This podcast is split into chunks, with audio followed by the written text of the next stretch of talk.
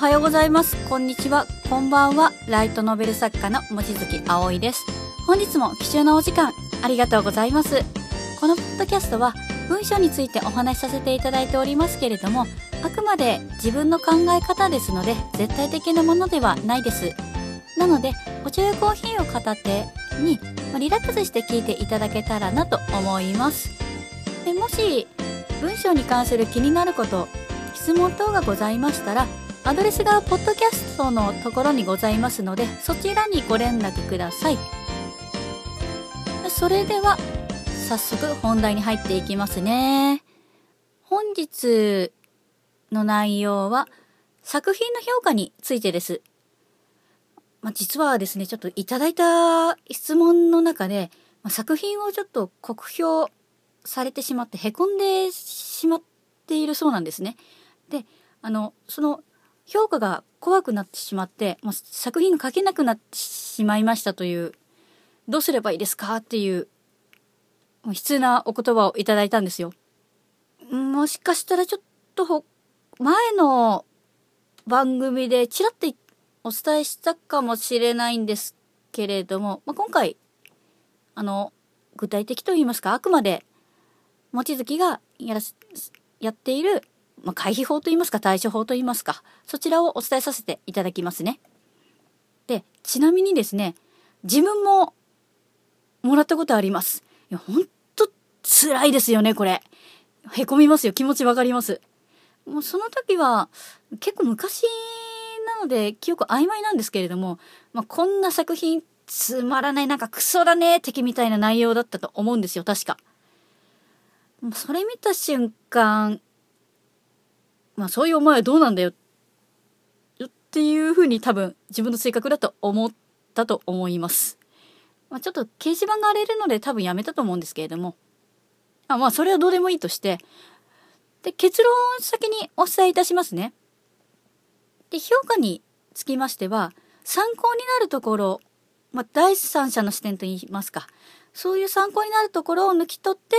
あなた自身やあなたの作品に対する悪意や嫉妬、妬み、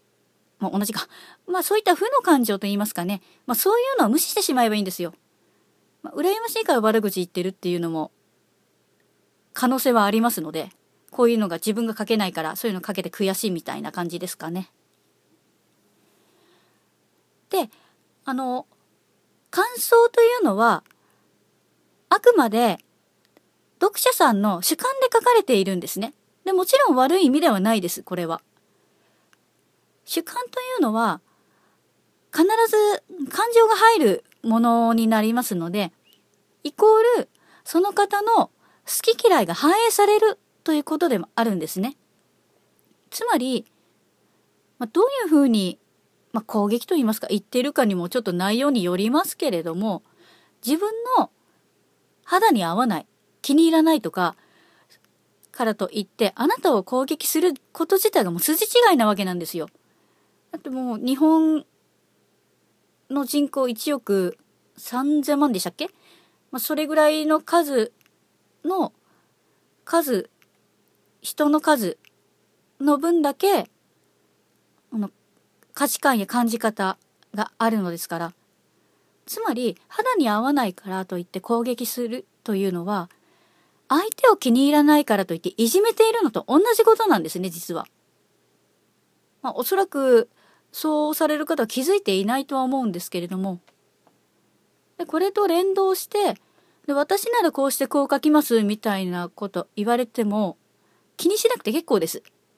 参考にはなるかもしれないんですけれども、結局私なら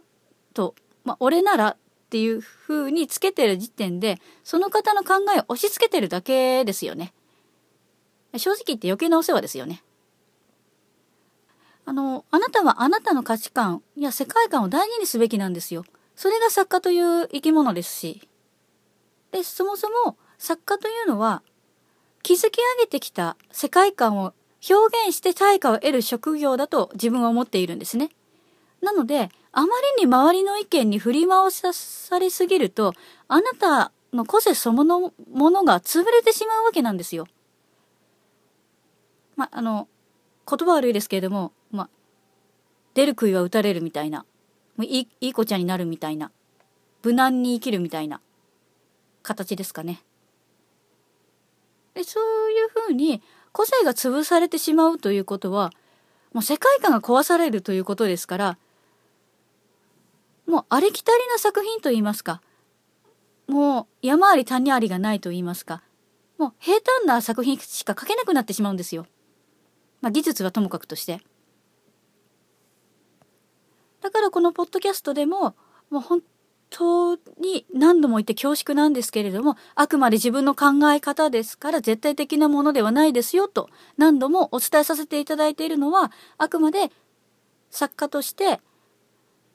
生きている自分の考え方ですからねっていう風な前提を置いているわけなんですね。あくまで参考になればと思ってこのポッドキャストを配信しているだけなので。で、あの、こういう考え方に至った経緯が実はありまして、実はあの、私はですね、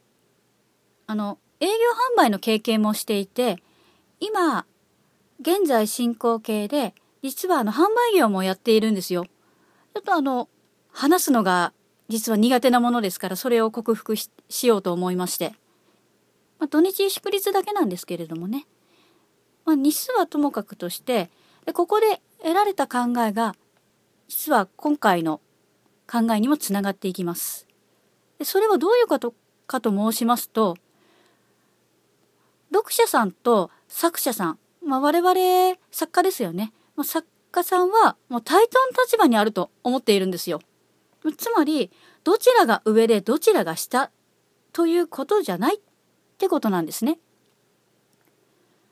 まあ、確かにですね、あの、読者さんからあの、お金を払っていただきますし、まあそのお金が利益となって作家さんの生活になっているわけですから、読者さんの方が上なんじゃないの？と、もしかしたら思われると思うんですよ。確かに、それも、その通りですし、間違いじゃないんですね。で、ここで一つ、疑問点が浮かぶと思うんですね。多分。ちょっと私が変わってるかはかもしれないんですけれども、ここで一つ、まず逆の視点、つまり、提供者側からである、私たち作家の方から見ていただきたいんですよ。どういうことかと申しますと、例えば、小説を読むというのは、まあ、どの作家さんにも言えますけれども、その作家さんが作品を書かないと読めないですよね。自分でもあなたでもプロはまあ問わず。つまり、作家さんが作品を書かないこと、つまり提供者側がいないと、サービスが受けられないってことなんですね。で、その作作家さんが作品を出さないと、例えば1億円積んだとしても、その方の作家さんの物語が読めないっていうことなんですよ。で、これ別に何ら難しいことではなくて、普段の買い物と全く同じことです。まあ、例えば、まあ、お菓子、ケーキ、クッキー、肉、野菜、魚何でもいいんですけれども、まあ、例えば、お菓子が食べたいから、お金という道具を使って買うんですよね。買うというのはつまり等価交換です。まあ値段はともかくとして。つまり、作家さんが小説というサービスを提供しない限り、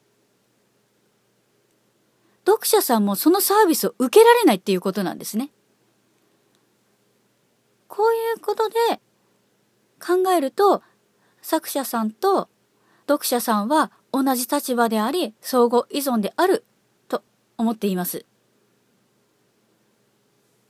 例えば外食ありますよね。まあ何でもいいファミレスでも高級でもレストランでもいいんですけれども、外食する際にそのレストランという外で食事を食べられる場所がなければ外食できないですよね。自分でお弁当作って外で食べるのはピクニックなのでちょっと違いますよね。それと同じことなんですよ。で、これはあくまで1対1の関係になりますので、ちょっとひねくれた考えはやめてくださいね。あの、例えば、その作家さんが、あの、書かないのじゃあ他の作家さん行けばいいじゃんっていうことではちょっと違いますので、あくまで立場という対等の立場であるということを展開するとこういう考えになりますよっていうだけの話ですので、はい。うん。なので別に話がずれている感じがするかもしれないんですけれども、まあ、別にずれてはいないです。セールス業からの視点だと、お客様と店員さんは同じ立場であって、それをそっくり創作の世界に当てはめただけですので。本日は以上になります。いかがでしたでしょうか？少しでもあなたのお力になれたら嬉しいです。では、本日はこの辺りで失礼させていただきます。またお会いいたしましょう。あなたの人生に夢と希望がありますように。